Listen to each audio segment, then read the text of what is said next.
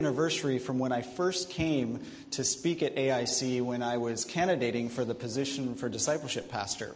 And so it's amazing what has happened in the past year. And uh, my wife and my son and I, um, we came on board officially in August, and it's been a great uh, first few months that we've been here. And we look forward to hopefully not more months, but many years together.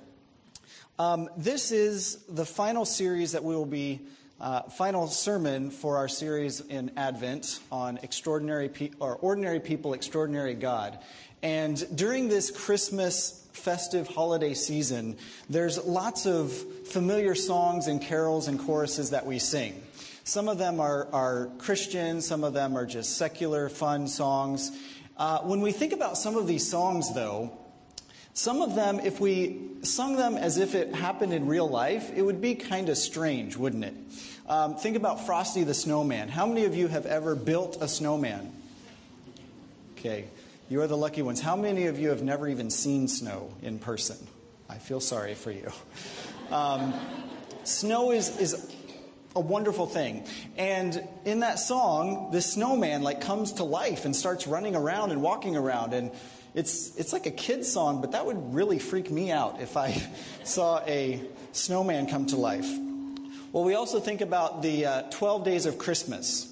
And it's sung as if it's such great, wonderful gifts from uh, the, the wonderful, I guess it's a man to his lovely girl that he wants to give romantic gifts to. But if you think about some of the gifts eight maids a milking, seven swans a swimming, six geese a laying, you know, golden rings, okay, that's good. But four, four um, calling birds, three French hens, two turtle doves, and a partridge in a pear tree.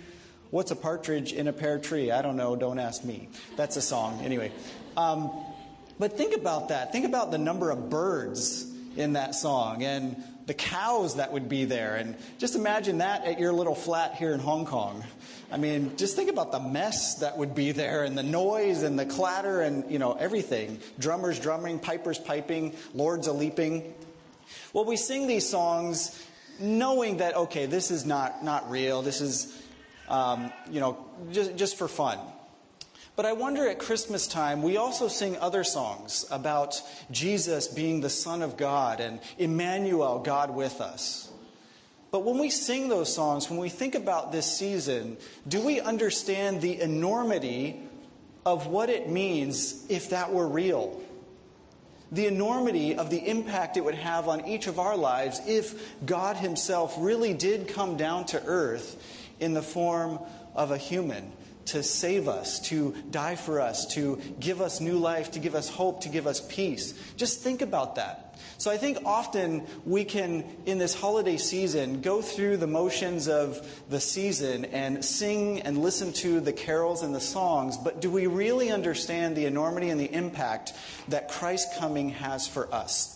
So I want us to think about that, that this morning, and uh, we're going to be asking ourselves a question how will we respond then if Christ really has come, if he really is God here with us? Well, today we're going to be focusing on this story of the Magi um, as, as, well as King Herod. And we're going to be looking at and uh, going through Matthew chapter 2. So if you have a Bible um, or you have a digital version, uh, you can open that and uh, we will be referencing Matthew chapter 2. And if someone next to you has one you can share with, that would be great. Well, in the passage that Eris read for us today, it said that Magi from the east came to Israel asking where to find this newborn king of the Jews. And when the king hears this, King Herod, he understandably became quite disturbed um, because he was worried that his throne would be in jeopardy. And so he uh, devises a plan to go and find this child so he can worship him. Now, of course, we find out later on that he really wanted to kill the boy. Um, if we kept reading in uh, verse 16, he actually gives orders to kill all of the boys two years old and younger in Bethlehem and the surrounding area. Um, so he wanted to kill Jesus because he wanted to hold on to his power and reign as king. Well, the Magi, on the other hand, um, were truly overjoyed by the news of this newborn king. And they couldn't help but worship the child Jesus, and they brought him the kingly gifts that Twinkie talked about of gold, frankincense, and myrrh. And so today we're going to look at the contrast of how King, Dave, uh, King Herod, sorry, King Herod and the Magi, how each of them responded to the coming of the Messiah or the Christ, who is Jesus. Now, both King Herod and the Magi knew that Jesus had come. There wasn't a debate of whether Jesus came, who Jesus was. The difference was how they responded, and they had completely different responses. And I think, I believe the same is true for us today. Um, we know that Jesus has come.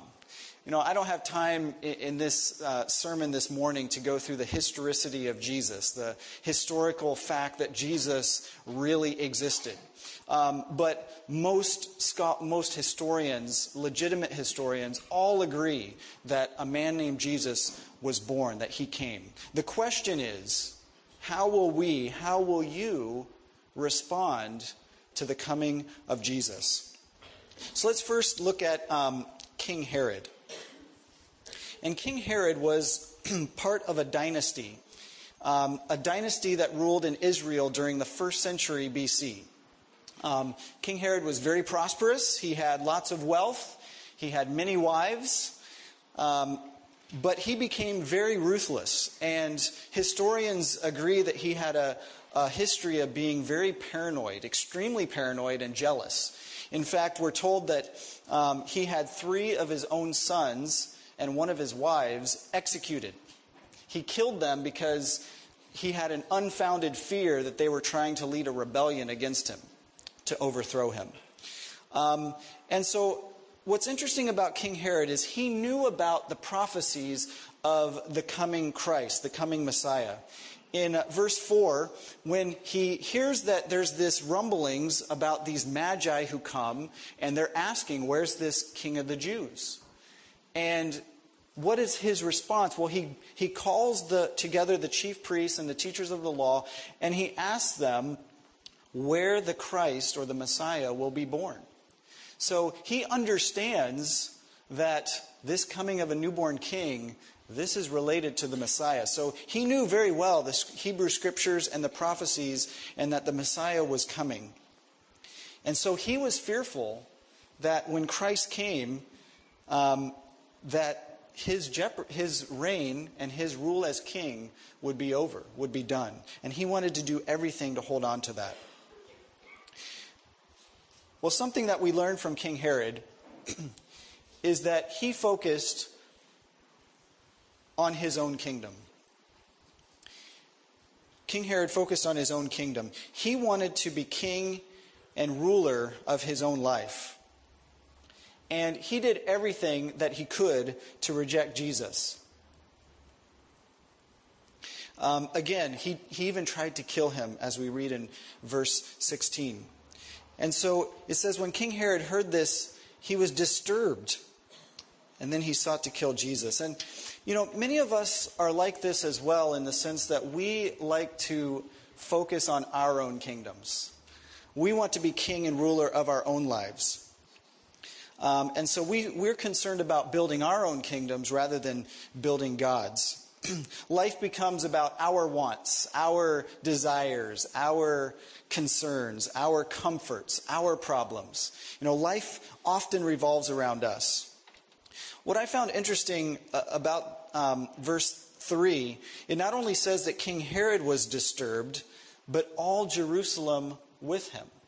Now, why would the, the city of Jerusalem be disturbed that the Christ was coming? Wouldn't you be thinking that they would be overjoyed that Christ was finally here, that the prophecies are coming true? Well, I believe that human nature is human nature. And not only King Herod wanted to maintain his rule as literal king, but I think the people probably wanted to maintain the rule of their own lives as their own kings and queens. They wanted to you know, it would disrupt their comforts. Um, some scholars believe that maybe that's referring to uh, the chief priests and the teachers of the law mentioned in verse 4. And that would be true too. um, I'm sure the religious leaders of the day, if Christ was here, he would be the one who would take all the glory.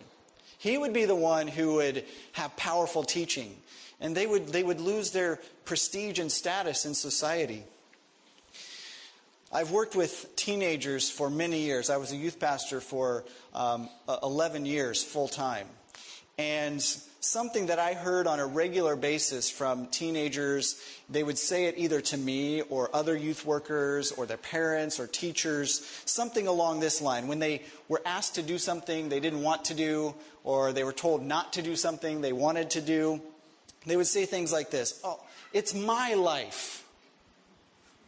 You can't tell me what to do. I'll do what I want. I'll do whatever makes me happy. Leave me alone.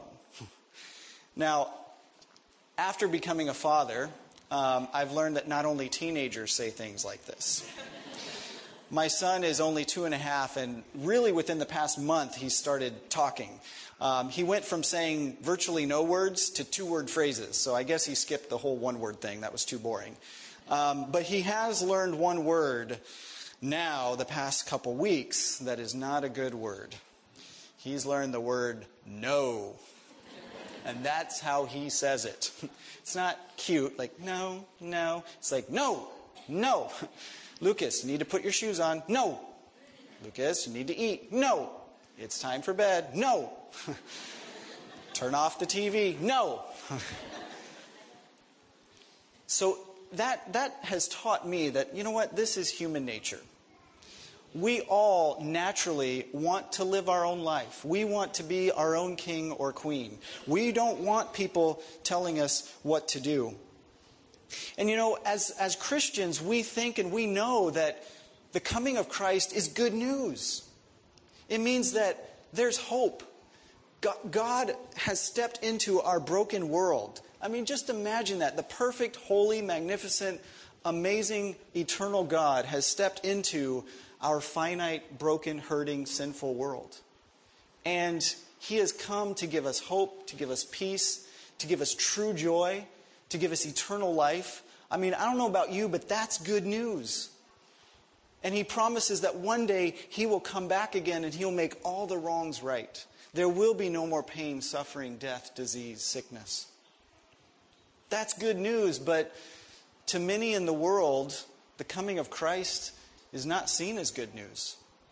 It's seen as something that's oppressive and restrictive. Christ has come, that means I need to surrender to Him. That means I, my life is going to change. Things aren't going to go the way that I, I'm wanting them to right now. And so a lot of people find this restrictive and oppressive. Uh, I spoke at the CAIS Gospel Camp last month, Christian Alliance International School.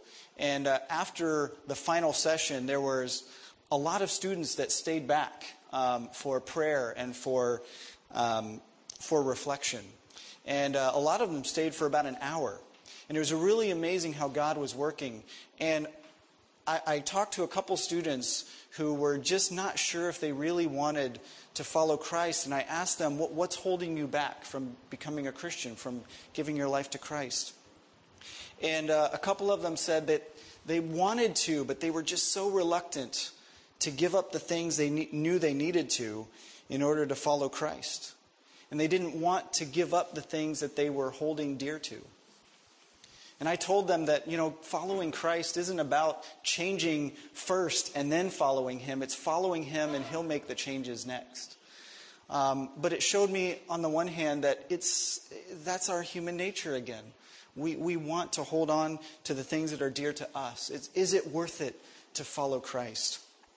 Thankfully, um, one or two of those uh, prayed to receive Christ later.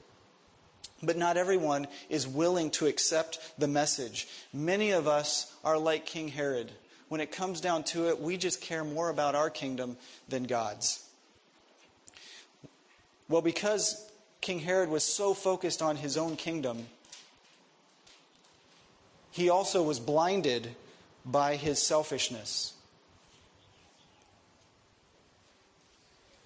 King Herod was blinded by his selfishness. Interestingly, if you look at the account, um, either he couldn't see the star that the Magi saw, or sorry, or he was unable to see it, um, or he was ignoring it. And you know what? So often we too can get wrapped up in, in our own world. We can get so focused on our own life, our own kingdom, that we miss out on what's going on around us. Uh, earlier this week, this past week, um, I was riding the train from where I live in Tai Wai to Hung Hom. And uh, the big interchange where a lot of people get off and seats become available is at Kowloon Tong. And normally, I'm a really nice guy. I stand and I wait, and if there's, I wait till the new people come in, and if there's still a seat available, then I'll sit down. But I'll, I'll give my seat for those, you know, who, who may need it. Well, this past week, I had a lot. It was Christmas time, and we, we were seeing a lot of people, and we had the English camp. And so I had a lot of late nights, a lot of early mornings. And there was one day where I just made up my mind I'm getting a seat. Even though it's only 10 minutes, I got to have some time of rest. So um, I made up my mind that as people, I knew they were going to get up, and I saw there was people waiting outside. I was going to boom, run, go right to the, the seat. So I saw some people coming in in my peripheral vision, but I intentionally didn't look because what if it was like a guy on crutches, you know? Um, so I was like, I would plead ignorance. Oh, I didn't see you. I'm sorry. So I saw some people come in, so I got there and I got down and I just opened my phone. I wasn't even reading anything, but just to pretend that, well, I don't see you if you're on crutches, so. So there I am, focused on my own kingdom, my own little world, and um, I'm relaxed. And I'm thinking about how nice it is that I have a seat. And I can see the people who came in in my peripheral vision, but I can't see who they are, just that there's bodies there. And so I intentionally don't look up. And then I come to the terminus in Hung Hom. I get up and I look, and there's these two very, very elderly women staring right at me. or at least it felt like they were. I don't know if they actually were, but. And I felt awful. I felt so bad because I was focused on my kingdom. I was focused on my desires, my comforts. And because of my selfishness, I literally was blinded to the people that were around me. I was blinded to the need that was there. They needed the seat way more than I did. but you know, more importantly than that, every day, God is doing amazing things around us. God is at work around us, God is at work around you. And so the question is are you watching? Are you noticing? Are you listening? Are you paying attention? Or are you, like I was, so focused on your own kingdom that you just don't have time to bother with what God's doing around you in His kingdom? You know, the question is never, you know, is God at work around me? God is always at work. It's whether or not we're aware of that. And so King Herod, he was blinded by his selfishness because he was so focused on his own kingdom. Well, let's contrast this with the Magi. And traditionally, the Magi are referred to as the wise men. Now, we're going to we're going to go on a tangent very briefly. How many wise men came to visit Jesus? Now, these are, this is a depiction of the wise men or the magi from the movie The Nativity Story, if some of you have seen that. So, how many came? How many of you say six? Anybody say eight? Anybody say three? Okay. How many of you say, I don't know? Okay. For the first time in multiple choice history, the answer is, I don't know. So well done. Now, wait a minute. Doesn't, doesn't the song say, the, the, the Christian hymn or carol, We three kings of Orient are. Do you guys know that song, some of you? So, why did they say three? Well, okay, this is a tangent, but because it's related to this, I just have to get it off my chest because it's one of my pet peeves. Please, as a reminder, don't get your theology or your uh, Bible knowledge from songs or even hymns. Um, because well intentioned Christians have um, written so- uh, songs that sometimes, not all, In fact, most are not. But some can be misleading at worst and flat out wrong at, or misleading at best and flat out wrong at worst. Um, there's another Christmas song that when it comes to that line, I just am like, well, that's not quite right. Um, how many of you know Away in a Manger? Okay, we sing it. I, I've sung it when I was a child. There's, there's a, a verse that goes, The cattle are lowing, poor baby awakes, but little Lord Jesus, no crying he makes. You know, this might be nitpicking, but we talked about last week, Pastor Mike talked about the incarnation, meaning God with us, Emmanuel, in the flesh. That means that when Jesus came, it was God coming in the flesh. He never ceased being God, but he took on humanity. He was a baby. Do babies cry? Yes. And so the song, it's, you know, it's just one of these things that kind of mis- is misleading about the whole incarnation and the deity and humanity of Christ, who was the God man, 100% man, 100% Christ. So that's just a little side sermon, and now we'll come back to the, the passage. So let's not get our theology from songs, hymns. Let's get it from the Bible. What does the Bible say? And the Bible says we don't know how many came. Um, also, most likely they were not kings. Um, the, the proper term actually would be magi, which is a plural of the Latin or Greek uh, magus or magus, which um, referred to a priestly order of astrologers. Now, that term is a little misleading because we think of astrology today to be very, very superstitious. Um, but these would have been scientists, actual scientists, who studied the stars, but a little bit more so than astronomers in that they found certain meaning within the stars. So, all we know is that the plural um, of the plural term magi is used. So at least two came. Um, but it's interesting that when we look historically, um, orders of magi would have upwards of a maximum of about 12. So it could have been anywhere between 2 and 12. We don't know. Um, even if you've watched the Nativity story, they, they attribute names to them um, Melchior, and Balthazar. But other traditions have other names, so we, we don't know their names. Um, and that the song refers to we three kings of orient are that they came from the orient um, which implies the far east okay? Orient re- implies far east like china or japan korea. Um, and there are traditions that say they came from either india or china. However matthew only says in his gospel account that they came from the east. Um, and so most scholars believe they actually came from persia or modern, which is modern day Iran, or as Americans say, Iran, Iran. Um, modern day Iran. Um, some say possibly Arabia, but most say from Persia or modern day Iran. And so, as astrologers, the Magi specialized in studying the stars, and they believed that the star that they observed signified the birth of a new ruler or king.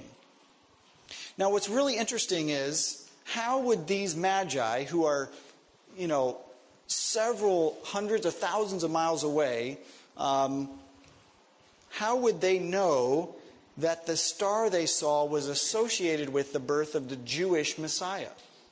Think about all the different kingdoms, all the different countries throughout the Middle East, and at that time there would have been plenty of, of people groups. So, how would they associate it with the Jewish Messiah?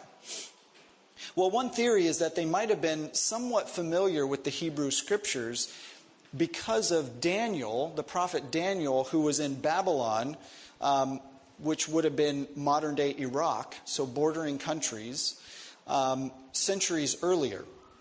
And in fact, if, we, if you look at Daniel chapter 2, verse 48, um, Daniel himself may have been placed in charge of all of the magi in Babylon. Um, because he was told that he was placed in charge of all of its wise men. And the Hebrew word there is similar to the Greek word for magi. and so they may have also been familiar with the prophecy about the Messiah in Numbers chapter 24, verse 17. And so they may have see, um, viewed the star as a fulfillment of that, which says, A star will come out of Jacob, a scepter will rise out of Israel. And so this star, scholars say, could have had a double meaning.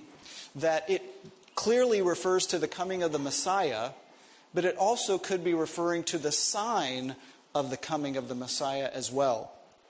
And so, if this is, if this is true, which as I research seems to make the most sense, isn't that amazing how God has orchestrated his plan from the beginning? For, for hundreds of years earlier, to, to bring Daniel and his um, friends to Babylon, I'm sure at that time they're wondering, why are we captive here? Why are we slaves here? And yet God raises up someone who's a remnant of his people in a distant land, a distant country. And then that tradition stays there for several hundred years later so that nearby people groups could also be aware of and know the coming of the Messiah. And what's interesting is the first people that it seems who come to visit Jesus were the Gentiles, the shepherds, and then the Magi here. And so we have um, an amazing fulfillment here of God's plan. Well, something we learn from the Magi is that they were focused on God's kingdom. Unlike King Herod, they were focused on God's kingdom. Their response to Jesus' birth was one of surrender and one of worship. Uh, even their gifts demonstrated they understood who Jesus was and why he came. It says that they, they inquired, they, they traveled so far. And they inquired, Where's the one who has been born king of the Jews? And when we saw his star in the east and have come to worship him. And the gifts they brought demonstrated that they, they understood who Jesus was and why he came. First of all, gold. It was very valuable at that time, just like it is today. And so it symbolized that Jesus was a king. In fact, he was the king, the king of kings and lord of lords. And as Twinkie mentioned earlier, frankincense, which was a, a, valuable tree resin and used in perfumes and aromatherapy at that time. And it was also used as the part of the incense that they would worship God with. And so it symbolized that they understood that he was God. And then finally, myrrh. Um, myrrh is a natural blend of essential oil and tree resin, and it was uh, for those of you who are familiar with Chinese medicine, it's used in Chinese medicine as a bitter and spicy agent. And so it often was used as a burial spice and for embalming. And so this symbolized Jesus' humanity and his death, that he would endure the cross. And so the Magi, they were, they understood because they were focused on God's kingdom.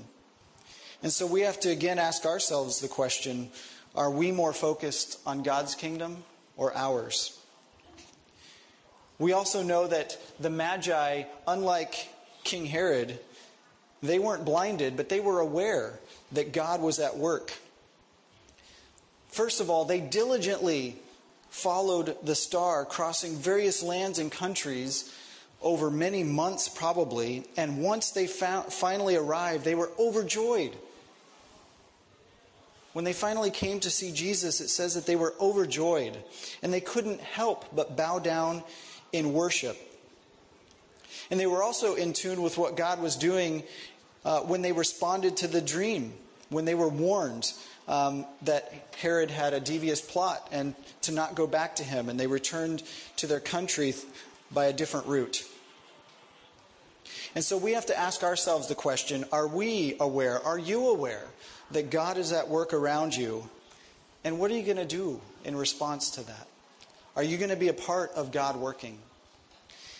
My wife Gita is what I call a relational evangelist. And what I mean by that is uh, we think of evangelists as people who come up and preach. Um, Gita would probably never come up on stage and, and give a sermon, or she wouldn't go up to random people and just start talking about Jesus. But what my wife has a and I admire her for this, is has an uncanny ability to just befriend people who aren't yet Christians. That's the way I like to view it. People who don't know Christ yet. And um, so she has gotten to know uh, a Jewish family that lives in our uh, estate. And so um, I think she met the, the mother through a, uh, a mom's group. And uh, so uh, they have play dates now with, um, because our sons are about the same age. Um, his name is Guy. It's a pretty cool name. Um, so Guy and Lucas play every Wednesday. Well, the Wednesday before Christmas, they got together and they had um, their normal play date. And uh, the mom, she knew that it was Christmas the next week, so she didn't. She just kind of gently asked, "So are we going to um, meet next week? I don't want to, you know, know it's Christmas, so maybe we can postpone it a week." And so Gita knows that, especially for me, Christmas is probably since moving to Hong Kong the one day, the one day out of the year where we try to just focus on family, where it's just us. And we keep that pretty guarded because we have plenty of other times, 364 other days where we can be out with relatives, friends, and other people. But this is kind of our time to celebrate. And normally we're very guarded about that.